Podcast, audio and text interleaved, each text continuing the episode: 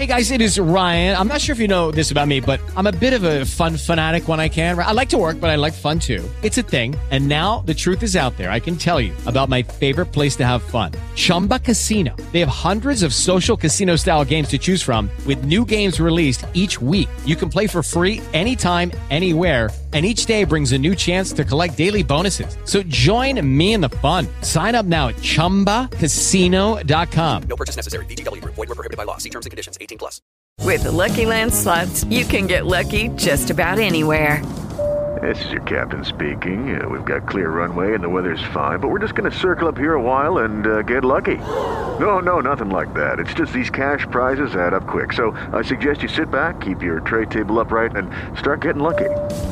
Play for free at LuckyLandSlots.com. Are you feeling lucky? No purchase necessary. Void where prohibited by law. 18 plus terms and conditions apply. See website for details.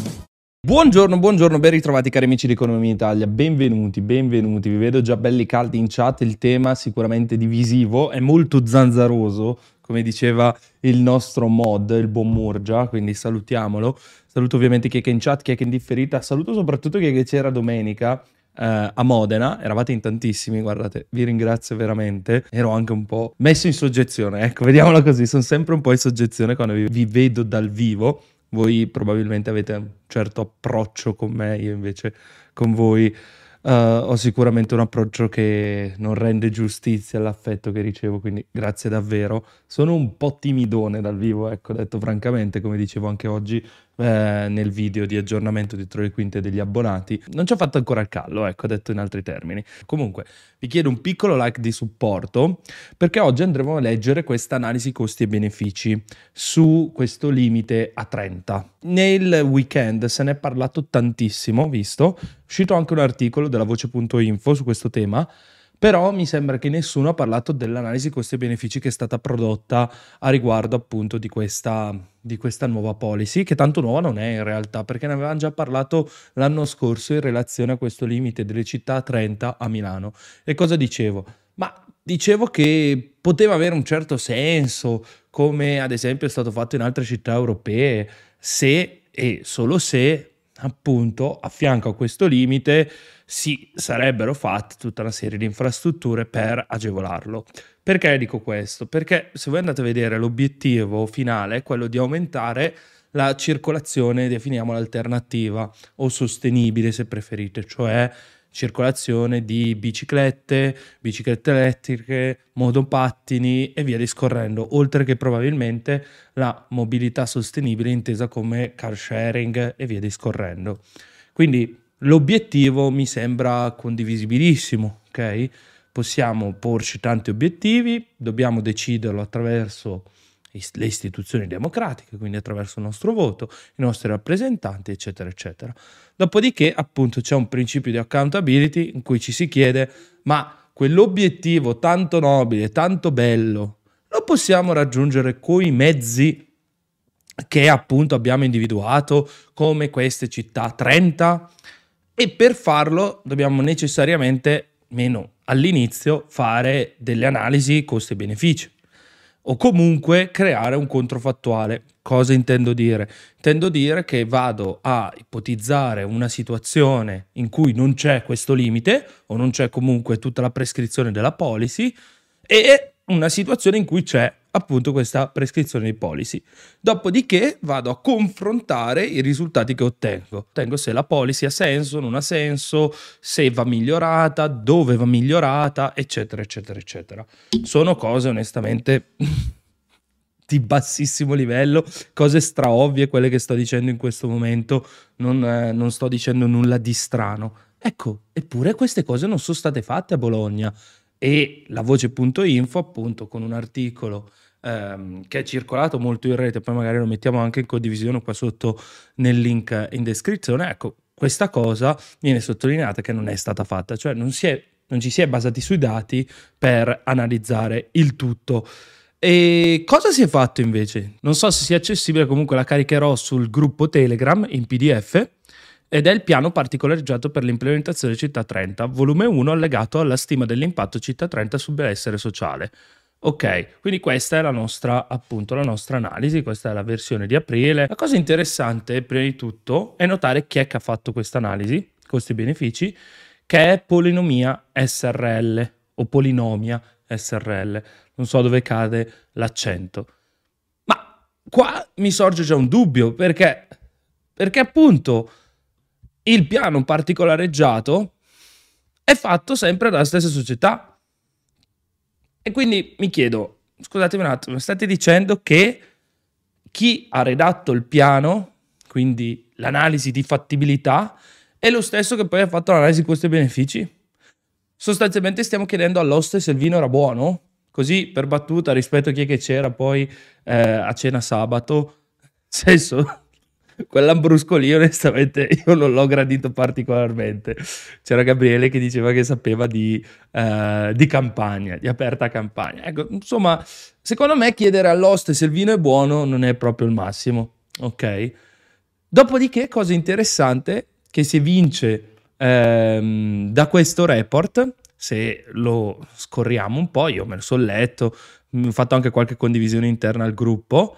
Eh, la cosa interessante è vedere che appunto gli ingressi e le uscite, quindi le persone che escono e entrano dalla città, secondo questa analisi, sono circa il 50%. Vediamo appunto che sono 709.000 ingressi eh, interni, quindi gente che sta all'interno della zona interessata dalla, dalla policy sono 403.790, invece gli ingressi e le uscite all'interno degli archi, così vengono definiti, sono appunto 152.000 da una parte e 153.000 dall'altra. E questo è già un interessante elemento su cui ragionare, cioè ho un 50% degli spostamenti che prevedono appunto un interscambio con l'esterno. Per cui se l'obiettivo è ridurre le auto, ridurre il limite di velocità è rigido rispetto appunto a questo 50%, perché né più né meno io dovrò andare in questa città, ovvero Bologna o Milano o quella che è sostanzialmente, visto che questo limite a 30 lo si vuole diffondere un po' in tutta Italia. Quindi non si capisce come ridurre a 30 km orari il limite di velocità o comunque imporlo come elemento di partenza, cioè by default tutto 30%, eccezione 50 km orari, scusatemi non, non per cento, ma 30 km orari come default e 50 km orari come eccezione, possa spingere queste persone che vengono da fuori a scegliere mezzi alternativi. Questa è una cosa interessante. Quindi, per cui, se io voglio attaccare quel 50%, quantomeno dovrei pensare a trasporto locale, quantomeno dovrei pensare a taxi, quantomeno dovrei pensare a altre alternative. Per cui già qua un primo elemento, una prima criticità, cioè ci chiediamo, è il comune che deve pensare a tutto questo aspetto o è la provincia, o meglio la consulta provinciale, oppure la regione, oppure lo Stato? Ecco, già qua c'è una certa mm, diciamo, vivacità sull'interpretazione delle leggi, per cui io sentivo questa mattina è intervenuto il vice ministro dei trasporti, se non vado errato, a 24 mattino con, eh, con Simone Spezia, che fa sempre un ottimo lavoro da questo punto di vista. Mi permetto di consigliare Simone Spezia in alternativa a Misculin, che sta sostituendo a me non piace personalmente eh, Francesco Costa nella, nell'edizione di Morning, ecco, qui si evince che già c'è un problema da questo punto di vista. Io non sono un giurista, quindi non entro nel merito, vi riporto semplicemente che qui potrebbe esserci un problema. Però se devo pensare al trasporto pubblico inteso come dipendente dal comune, mi chiedo a che pro quindi non liberalizzare i taxi, ampliare l'offerta, perché appunto ci sarebbe una domanda che è inespressa in questo momento, perché? Perché io non ho alcun incentivo nell'andare verso un taxi che probabilmente eh, non è efficiente, ok? Per cui aumentano le corse, se vuoi, dei taxi, perché insomma magari non riesco ad arrivare al, sul luogo di lavoro in tempo, comunque il luogo di interesse con 30 km orari. Vabbè, questa potrebbe essere un'ipotesi da analizzare, ma mi sembra che appunto l'analisi costi e benefici non la tenga in considerazione. Dopodiché non viene tenuto in considerazione appunto l'impatto sulle diverse persone. Cioè tutto è fatto tramite una media e tramite dei coefficienti. Questo è un problema, detto francamente, perché tutta l'analisi si basa su prendiamo questo coefficiente. A me va benissimo prendere un coefficiente semplice, mettere un'ipotesi di normalità, eccetera, eccetera. Però quantomeno dovrei evidenziare i limiti del modello, gli intervalli di confidenza, detti in altri termini, la distribuzione dell'evento, prendo la macchina fuori dalla provincia e arrivo appunto in centro a Bologna, quanto impatta? Detto in altri termini ancora più complessi, è, è stato analizzato il flusso di traffico, e qua non viene riportato, rispetto agli andamenti dei picchi? Noi genericamente potremmo individuare almeno tre picchi. Uno che può essere nella fascia 7-9 del mattino, ok? La gente che si reca al lavoro, si reca in università, a scuola, all'asilo e via discorrendo. Un altro tra le 12 e le 14, in cui si rientra molto probabilmente, e poi un altro ancora tra le 17, 17.30 e le 19. Quindi abbiamo una distribuzione che probabilmente è multimodale e magari non ha soltanto questi tre picchi, magari neanche altri. Questi sono stati analizzati? Punto di domanda. No, tutto è in base a una media e questo mi fa onestamente orrore. Ehm, un'altra cosa interessante, eh, qua ci dicono appunto che la media degli spostamenti interni su auto risulta pari a 3 km. Grazie mille quarta dimensione per la donazione, gentilissima come sempre, veramente grazie. E qua si usa la media dei 3 km, ma anche qui io non capisco se è 3 km per gli interni per gli ingressi o per le uscite. Perché se è 3 km, capite bene che gli interni pesano moltissimo nella mia analisi, per cui probabilmente stanno anche sotto i 3 km, ok? Cioè chi è che vive all'interno delle ZTL fa meno di 3 km. Mi verrebbe da dire grazie al... E completate voi la frase. Ma chi è che viene da fuori? Quanti chilometri fa? E che impatto può avere questo nelle scelte? Qua verrebbe da fare la battuta sulla critica di Lucas. Lucas diceva: Tu non puoi prendere un sistema, inserirgli una policy e pensare che quel sistema si comporti allo stesso modo. Cambieranno le aspettative degli agenti, no? Ci sarà un razionale sottostante. Invece no, 3 km, assunto. Mi sembra una forte semplificazione del dato. Ma andiamo oltre. Eh, perché appunto, mi sembra che già qui caschi un po' tutto. C'è, come vi dicevo, un continuo riferimento a, degli, a dei parametri, ma questi parametri non viene dis- definito se sono applicabili o meno. Cosa intendo dire? Intendo dire che si prende un dato da un paper, ok, o da un'analisi o da un riscontro empirico e via discorrendo, bellissimo, ma non si guardano le ipotesi sottostanti a questo coefficiente, a questo parametro, a questa evidenza. Non sappiamo quindi se quel coefficiente può essere applicato a Bologna o che limiti ci sono nell'applicazione. Questo è un errore?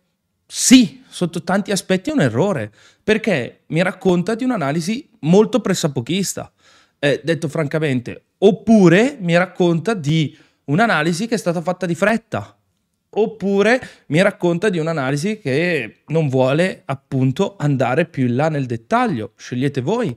Eh, o banalmente, insomma, non, eh, non, si è voluti andare nel dettaglio perché magari non c'era tempo, non c'erano fondi e via discorrendo. Ci sono tanti motivi per cui ci si ferma lì.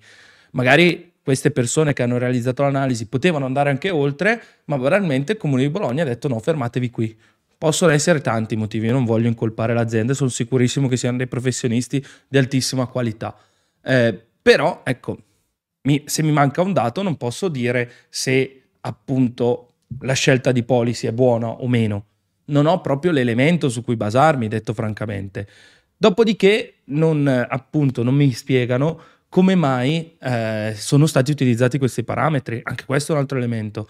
E tra l'altro il documento è ricco di errori ortografici, è ricco di frasi che non concordano sia nel genere, plurale, singolare, cioè nel senso, diciamo che i sospetti che salgono leggendo questa analisi che, che, vi invito poi a leggere, ripeto, la caricherò sul gruppo domani pomeriggio, domani mattina, insomma, in concomitanza con l'uscita del video, o se la trovo appunto col link, ve la carico direttamente col link, insomma, ecco, io vi invito a leggerla, ci sono un po' di errorini, ecco, segno anche di noncuranza, detto francamente. Eh, interessante poi vedere anche i benefici di tipo ambientale. Se scorriamo tutta l'analisi, ripeto, vi invito a leggerla più nel dettaglio perché ovviamente non è che mi posso mettere a leggere 26 pagine, sarebbe anche noioso, mm, però se noi scendiamo un pochino e andiamo sulle conclusioni, comunque dove vengono tirati eh, i primi dati, cosa scopriamo? Dati della valutazione economica sono sintetizzati nella figura tabelle seguenti, dove si evidenzia innanzitutto un ordine di grandezza del flusso anno dei costi e dei benefici generati nell'ordine complessivo di 50 milioni di euro. I costi sono in larghissima misura, 88%, riferiti alla perdita di tempo dei veicoli privati, mentre l'impatto sul trasporto pubblico è decisamente modesto. Anche qui faccio notare un errore, cioè Nota 17, la nota è a pagina successiva. Vabbè, ok. Forse è un, è un errore di Lana Caprino, ma anche questo mi racconta della qualità con cui è stato redatto il tutto. Vabbè. Eh, analogamente, consi- eh, prosegue il documento, avviene per i benefici. L'80% è rappresentato dalla riduzione dell'incidentalità, poi ci, ci torniamo su questa incidentalità, mentre i benefici di tipo ambientale, stante il ridotto effetto di riduzione del traffico automobilistico, sono ovviamente marginali. Per cui quando mi si dice che l'obiettivo è quello di salvaguardare l'ambiente e mi si propone un'analisi costi-benefici di questo tipo, io vado a leggere l'analisi costi-benefici, l'analisi costi-benefici mi dice guarda che dal punto di vista ambientale l'effetto è marginale. Allora, se l'effetto è marginale, perché mi dici invece che questa operazione dovrebbe salvaguardare l'ambiente? Da che punto di vista? Bisognerebbe fare un'analisi un pochino più seria, posto che comunque loro scrivono che bisognerebbe fare un'analisi un pochino più seria nelle conclusioni. Tant'è vero che dicono, si sottolinea ancora una volta come si tratti di un'indicazione generale, stimata con un modello aggregato in cui le caratteristiche delle strade sono supposte omogenee all'interno di ciascuna categoria e che pertanto non può sostituire valutazioni più circostanziate riferite a specifici assi. Come effettivamente sarà poi fatto nello sviluppo della proposta progettuale, significa che non l'hai ancora fatto ed è un problema. Grazie mille quarta dimensione per gli abbonamenti regalati, gentilissima. Ehm, quindi anche questo è un elemento secondo me sufficientemente critico. Eh, andiamo oltre perché ci sarebbe anche un altro aspetto rispetto all'analisi. Perché ehm, l'analisi di correlazione sugli incidenti mi lascia alcune perplessità. Perché appunto qui c'è anche un'analisi di correlazione, poi su se fatta bene, fatta male, non entro nel merito. Però qui ci dice sostanzialmente, guardate che noi ci dovremmo attendere, grazie a questa policy, la riduzione di incidenti, che risulta pari a meno 10 rispetto alla rete principale, meno 12 rispetto a quella secondaria e meno 5 rispetto a quella locale. Dopodiché tassi di lesività qua meno 4,8, meno 2,7, meno 1. Io mi vorrei confor- soffermare su questi numeri rispetto appunto al tasso di incidenti. Perché loro ci dicono c'è una riduzione e questa riduzione, se notate, è più importante sulla rete secondaria. Allora qui ci sorge un dubbio.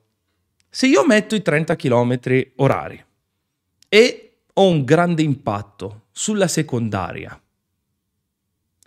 vuol dire che forse sulla secondaria si va molto più veloci? Punto di domanda. Per forza di cose, se è un'analisi di correlazione. Peccato però che se salgo all'inizio del documento, nella parte di abstract, loro mi scrivono un'altra cosa. Ovvero mi scrivono, si è verificato che sulla rete principale il provvedimento produce molti più costi che benefici.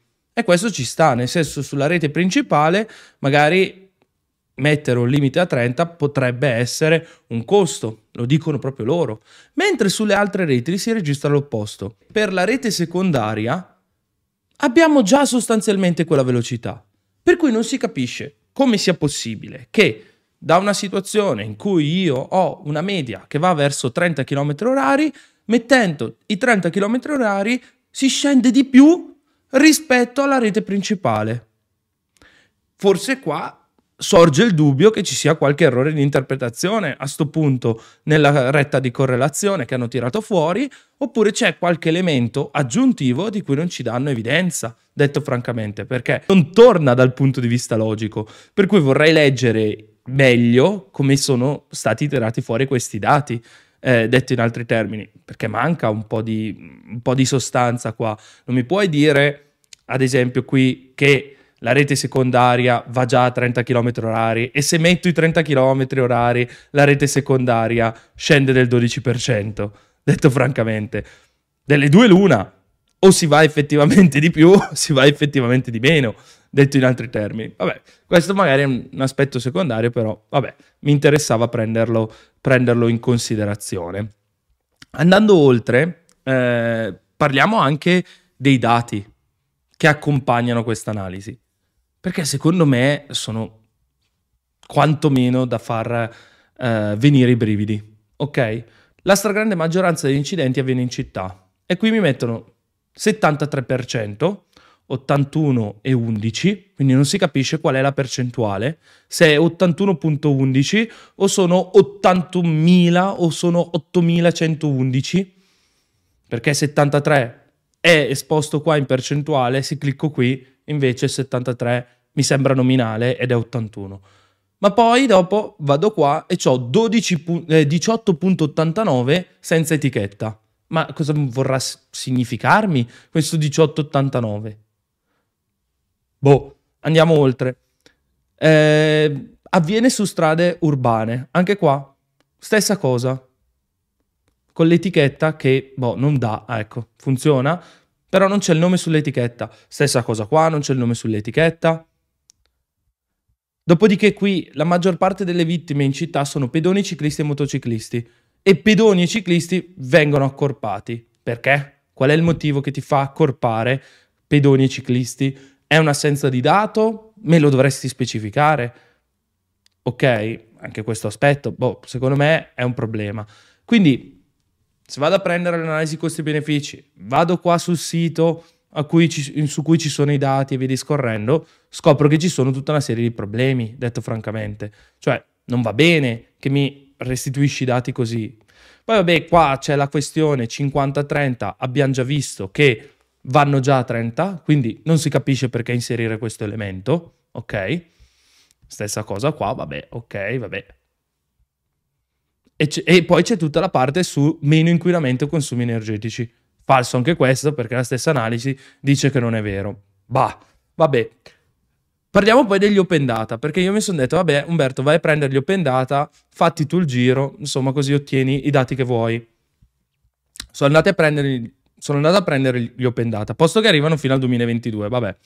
Magari con qualche giro potevo ottenere anche i dati del 2023. Però ditemi voi se questi sono gli open data. Cioè, l'open data per loro è questa roba qua francamente non mi metto a scaricare tutti questi dati. Cioè non c'è un'API collegata, ma seriamente. Questi secondo loro sono gli open data. Per me non è open data, questo è un CSV che devo scaricarmi, tra l'altro senza link parlante, quindi o me li scarico tutti oppure non, non posso banalmente farlo eh, in modo diretto, ok? Quindi è un bel problema, o comunque mi devo smazzare tutta la polizia del dato. Questo non è open data, questo non è di condivisione di dati, questo è semplicemente lavarsi le mani, caricare un CSV chi si è visto si è visto. Male, malissimo, perché appunto non posso ottenere le informazioni di cui ho necessità. Vengo ad alcune considerazioni personali. Poi voglio seguire quello che avete scritto in chat, recupero un po' tutto perché mi sembra che ci sono un paio di commenti molto interessanti, soprattutto da cittadini bolognesi. Vedevo Sabrina, che ho conosciuto dal vivo finalmente sabato, che insomma è abbastanza agguerrita, detto in altri termini. A me sembra che ci sia una lotta, come dicevo l'altra volta, per quanto riguarda l'ambiente, a chi vive in provincia. Cioè questa scelta è estremamente regressiva nei confronti di chi vive in provincia, detto in altri termini. Eh, chi è che viene da fuori da Bologna, come ad esempio Milano con la sua area B, con, eh, posto che vogliono inasprire anche lì sull'area B, togliendo proprio tutte le auto, vabbè, ok. Ehm, però mi pare evidente che ci sia una lotta tra ZTL e provincia. E non so quanto senso abbia stimolare questa polarizzazione, detto francamente. Eh, con tutta probabilità chi vive fuori da Bologna ha un reddito più basso rispetto a chi è che vive al centro di Bologna. E non si capisce perché danneggiare queste persone. Si creano ulteriori divisioni, sia in base al reddito sia in base al patrimonio, e si creano anche divisioni in base alle opportunità di crescita personale e lavorativa. E questo non è un bene. Soprattutto non è un bene quando è la sinistra che le propone. Di solito queste cose polarizzanti sono più di destra, detto francamente. Um, almeno io le associo più alla destra che alla sinistra. La sinistra mi sembra più spinta verso l'egualitarismo e via discorrendo. Ecco, questa cosa non è egualitarismo, questa cosa è far pagare la transizione ecologica a chi vive fuori dalle ZTL. Non mi sembra il massimo, non mi sembra corretto. C'era qualcuno che faceva la battuta, e francamente sono, d'acc- eh, sono d'accordo con questa battuta, e diceva semplicemente a questo punto vietiamo le auto. Ha più senso. Vietiamo le auto, diamo incentivi molto forti verso la transizione. A questo punto, se vogliamo fare le cose disruptive, no? Andiamo verso motociclette elettriche, bici elettriche, motopattini elettrici, eh, andiamo verso mobilità alternativa, vietiamo le auto e ripensiamo, diciamo, tutta l'urbanistica. Piuttosto avrei accettato una proposta di questo tipo eh, rispetto appunto a dire ma mettiamo questo 30 km h così facciamo finta di aver salvato l'ambiente. Non lo salviamo, mi sembra anzi che la cosa sia controproducente. Eh, detto in altri termini, mi sembra anche che chi è che si oppone a questo 30 km h boh, eh, sia un po' una persona che gli piace accelerare tanto, detto francamente, perché 30 km h ripeto, era già in essere nella realtà, tranne rarissime eccezioni, anche qui forse un po' di buonsenso, eh, non quello salviniano, okay, che mi sembra sprecato e utilizzato sempre un po' a caso, però un po' di buonsenso ti porta già ad andare a 30 all'ora per il traffico e via discorrendo, soprattutto nelle punte, eh, diciamo, del diciamo nelle punte di traffico che facevamo vedere prima, 7, 9, 12, 14, 17, 30, 19. Lì anche qua, eh, vedendo l'esperienza dei vari paesi, Bergamo, Brescia, Milano, sono stato anche un paio, di, un paio di settimane a Bologna, mi sembra che il traffico non permetta grandissime velocità, per cui si va già lenti, detto francamente. Per cui mi sembra che l'obiettivo che vuole raggiungere questa policy non venga manco lontanamente soddisfatto. Non c'è il limite dei like, like non sono a 30 km h Esatto, sì, sono d'accordo, quarta dimensione. Io penso che se volevi fare una cosa più seria dovevi pensare a riscrivere tutta l'urbanistica, che è anche più difficile. Invece, se tu metti un divieto, hai risolto il tutto. Vabbè, metti il divieto e hai risolto, cioè te ne lavi le mani, sei contento. Ecco, una cosa che mi, mi fa specie è che Bologna è una città che comunque è di sinistra. Quindi non c'è questa, questa fretta perché appunto alla prossima tornata elettorale potrebbero salire quelli di destra che non vogliono eh, combattere il cambiamento climatico. Per cui viene meno un po' questa ipotesi, cioè in verità si potrebbe progettare a lungo termine. Eh, anche il consiglio regionale è in mano al PD, la città è in mano al PD, le città limitrofe sono tutte del PD, per cui la sinistra lì ha, secondo me, grandi spazi di manovra, potrebbe progettare sul lungo termine. Questo già un po' ci dice che sta cosa del eh, in Italia non si fanno le normative bene perché appunto c'è questa questione che un tempo governa uno, un tempo governa l'altro, eccetera, eccetera. eccetera. Ma secondo me lascia il tempo che trova. Perché Bologna è sempre stata del PD, poi magari uno può andare a vedere sindaci di Bologna, vedo Partito Democratico, commissario, Partito Democratico, Democratici di Sinistra, la tua Bologna, Partito Democratico della Sinistra, Partito Comunista Italiano e via discorrendo. Quindi non c'è neanche questa fretta per cui si pensa di perdere l'elezione, francamente. Per i comuni basta mettere divieti e poi risolvono tutto, sì. Poi non lo so quante, quante multe possano portare a termine, so soltanto che non ha molto senso lo strumento della multa eh, come tassa fissa, perché ancora un'altra volta è regressivo nei confronti di chi è, che è fuori dalle ZTL. Perché la multa è fissa e non è basata sul reddito. Sarebbe difficile farla basata sul reddito, come ad esempio avviene in Svizzera, mi pare. Però, parliamoci chiaro, se io ti faccio una multa da 30 euro e mediamente il reddito di uno che vive in centro a Bologna è più alto rispetto appunto al reddito di chi viene fuori, capisci bene che colpisco di più chi è che viene fuori rispetto a chi viene, a chi viene dal centro. E quindi anche questo è un altro elemento secondo me di riflessione. Ci siamo detti le cose principali, io vedo che c'è molta gente che è mm, contro questa policy, c'è molta gente che è a favore, vedo il sondaggio che ha raccolto circa 113 voti, dividere un eh, a favore 39%, un disaccordo un 61%.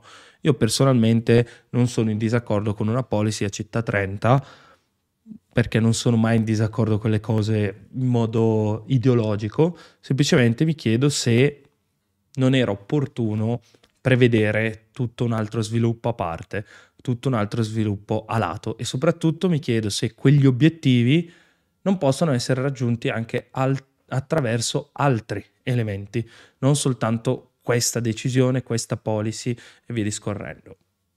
Avrei preferito un controfattuale molto più serio, eh, detto francamente. Vabbè, fatemi sapere la vostra, come al solito, qua sotto nei commenti, per chi è indifferita. In chat vi ho letto un po' tutti. Eh, noi ci vediamo domani 12.30. Penso che parlerò della, della manifestazione che c'è stata a Modena con Pietro Borsari, che l'ha organizzata. Eh, vorrei fare una riflessione, poi magari questa riflessione rimarrà soltanto per chi è che ci segue in diretta o per gli abbonati, perché vorrei eh, andare anche abbastanza giù duro e senza peli sulla lingua, per quanto di solito non ne abbia, però vorrei fare un paio di nomi e cognomi, quindi forse è meglio mantenere un po' privata sta cosa. E poi vi ricordo che il 25, quindi giovedì, alle 18.30 abbiamo Zanatta, parleremo, parleremo di Milei.